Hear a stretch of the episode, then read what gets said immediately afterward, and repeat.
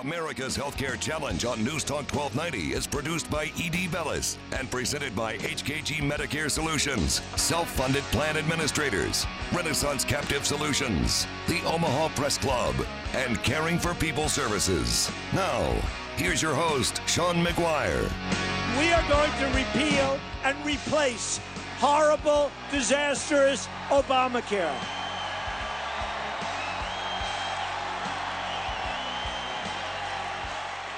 If we leave Obamacare in place, millions and millions of people will be forced off their plans. And your senators just told me that in your state, you're down to practically no insurers. You can have nobody.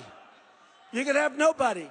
And this is true all over. The insurers are fleeing. The insurers are fleeing. It's a catastrophic situation. And there's nothing to compare anything to because Obamacare won't be around for a year or two. It's, it's gone. So it's not like, oh, gee, they have this. Obamacare is gone. Premiums will continue to soar, double digits and even triple digits in many cases. It will drain our budget and destroy our jobs. Remember all of the broken promises? You can keep your doctor, you can keep your plan. Remember the wise guy? Remember the wise guy that essentially said the American people, the so called architect, the American people are stupid because they approved it. That's uh, We're gonna show you, you'll hear that clip, but that is the president going on offense. I have Matt. I have never seen a president operate like this. He is really a, a deal maker, and we wanted to start coining the phrase "art of the repeal" because it it's going to. Th- This is just the beginning of the negotiation, and if you actually read his book, have you read that book? I have not read the Okay. book. I should though. I it's really pretty good. It, it's pretty good. It almost sound it sounds just like him. Uh, some of the ways that he talks and everything, but there's just he outlines some of the big deals that he made to get get going. But he talks about some of the the parts along along the way, and and one of them is you really just kind of throw something out there and then just let people put. Put, put it out there and then you you go from there and I think that's where they are. Absolutely. Well, you know, and you see this kind of I don't want to call it a strong arm tactic, but it's what it's what the president has is the power of the of the pulpit, right? The the president has that ability as the president to just take the stage whenever he wants it and put his message out there however he wants to do it. And you saw President Trump do that in Nashville, Tennessee this week. But you know what was also what, what I thought was more effective for me um, you know, from someone who you know lives their life predominantly on a on a university campus these days, and someone who is a conservative on a university campus, um, is the way President Trump what he did. I think it was Monday when he sat down with Oh yeah.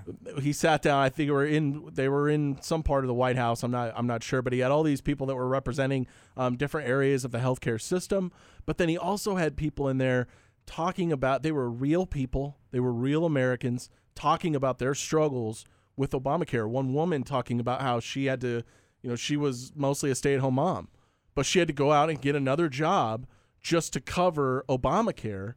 But at the end of the day, it was a net loss from what she was making versus having to pay for Obamacare because she didn't get the subsidies now because her income went up. Wow. Right? The perverse incentives. Right. So what does that actually do? So Obamacare, just like just like any other socialist, you know, uh, policy usually does, is it de-incentivizes the work that someone can do, and it incentivizes people not to work, and it incentivizes people to take government subsidies as opposed to being able to have their own personal responsibility for their finances.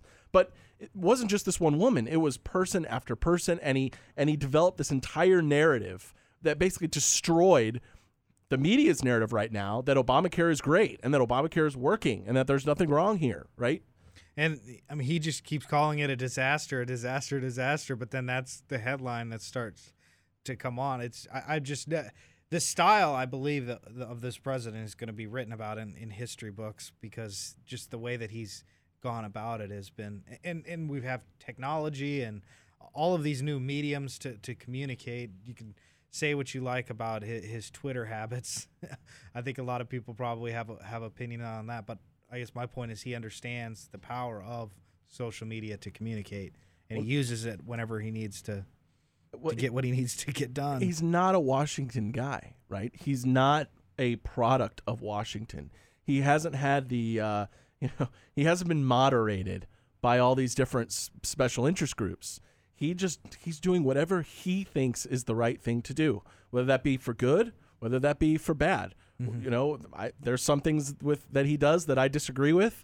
There's some things that he does that I agree with. But for better or for worse, he's not being influenced by social uh, by special interest groups or or and he takes he takes his message to social media and he he he represents his own sourcing of information and his own sourcing of the news. He he gets his own sources and puts out his own narrative, which oftentimes goes against what the predominant narrative is being put out by the by the media. Right.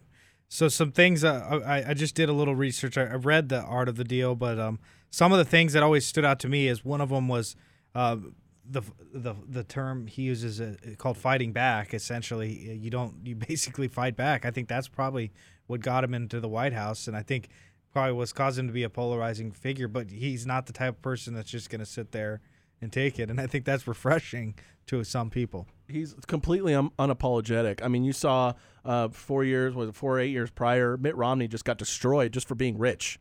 You know, people just the media hate him. You know, there's how can how can a rich person actually represent the views of the people? And I, you know, Donald Trump was unapologetic. You know, they went after him. You know, we saw the crash and burn on uh, Miss Maddow's uh, on Rachel Maddow's show of his tax returns. He, he's unapologetic of the money that he makes and his and his wealth and you know when when they asked him about taxes and he said yeah i'm paying as little in taxes as i as i possibly can isn't that what everybody else does I mean, Yeah. he's unapologetic Which, by the way, that was an interesting side note that came through was the um how how much uh he, he paid in taxes that flop uh, on MSNBC where they released his his tax return. How, I mean, the person he's probably paid over paid over a hundred million dollars in taxes in his life.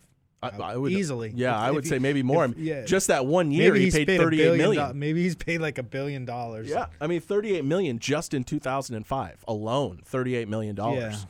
i mean sorry folks but we need the rich are the ones paying for this country i mean they really do the rich are the ones that are paying the bills in this country because most people most people i know they get that earned income tax credit i mean we Yeah. make money on taxes right So I'm like, yeah. But I was just thinking, like, if think about an average person, I wonder if they pay in like a million dollars over their lifetime, or so, somebody with like some moderate success or something like that. Yeah. But that's like a ton of money. Like I, I get, would get upset paying in a million dollars because like there's no way I'm getting a million dollars in return. And and that's another thing is people don't have a discussion about the value of your, your tax dollars. But some of the concepts he talks about, Matt, thinking big, that was one of the things in his book, Art of the Deal. Now doing it, let's see if we can apply it to the art of the repeal. Pr- protect your downside, and the upside will take care of itself. Maximize your options. Know your market. Use your leverage. There's the bully pulpit. Like you're, he's definitely using that. absolutely and i think what what was the the one you just said uh, maximize your leverage and then uh, your options having your options You know, Maximize your options. maximize your options and how, how does he do that is he starts out with you know we're gonna he comes up with these outrageous things that the media runs with right but to me i've always just seen those kind of outrageous things that he's saying as like a starting point in the negotiation Yeah, you and know they, and they talk about that in the book. He uh, he says, uh, "Max, I've never quote I never get too attached to one deal or one approach. I keep a lot of balls in the air because most deals fall out no matter how promising they seem." and we've also seen that with this with this new bill right Right, there's a bunch of different. you hear uh, you know whether if you if you watch a Fox News as a junkie like I do or whether you watch any of the other news programs you know you're hearing all these different stories you know Rand uh, excuse me Paul Ryan for example says uh, this is a binary choice right we don't have no options one or the other but then if you hear Rand Paul after he got out of a interview uh, after he got out of a meeting with President Trump he's saying well President Trump didn't frame it that way President Trump's saying he's willing to listen to all sides and any yeah. sides and whoever wants to talk to him about something. So he, it seems to me like he's always open to negotiate. Yeah, uh, seven, get the word out. Eight, fight back. Like I said, and he says, "quote In most cases, I'm very easy to get along with. I'm very good to people who are good to me. But when people treat me badly or unfairly, I try, or try to take advantage of me, my general attitude all my life has been to fight back very hard." and he's living up. I mean, this is him in the '80s saying this. So like, this is nothing new. This is who who he is as a person. Number nine, Matt. This is the most important. deliver the goods? And this is the ultimate question: Can he deliver the goods on healthcare? And then ten, contain the costs.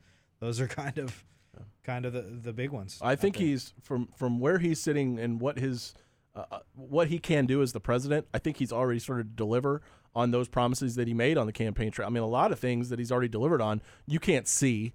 Uh, you know, the regulations. Some I, I I heard a figure of some twelve hundred regulations he's already gotten rid of. Uh, that were on businesses, that were on American businesses, that were making it hard for them to compete on the global market. Yeah. And he has gotten rid of those things. And that's why you see Yellen uh, talking about raising the interest rates. Probably every single time she gets a shot, she's going to raise those interest rates. But guess what? You saw no reaction in the stock market over the week. None whatsoever. Why? Because it's not happening concurrent with all these regulations. Yeah. You know, these businesses are seeing regulations coming down and they're saying, okay, well, we could probably eat at half a quarter of a percentage interest rate hike because we've got all these regulations and we're gonna yeah, we're not having to spend money to comply with. Exactly. So for them, it's an it's it's there's no there's no net gain or net loss. It's it's even. They're breaking even on it. So you're, you're not going to see the stock market get ready to crash every single time.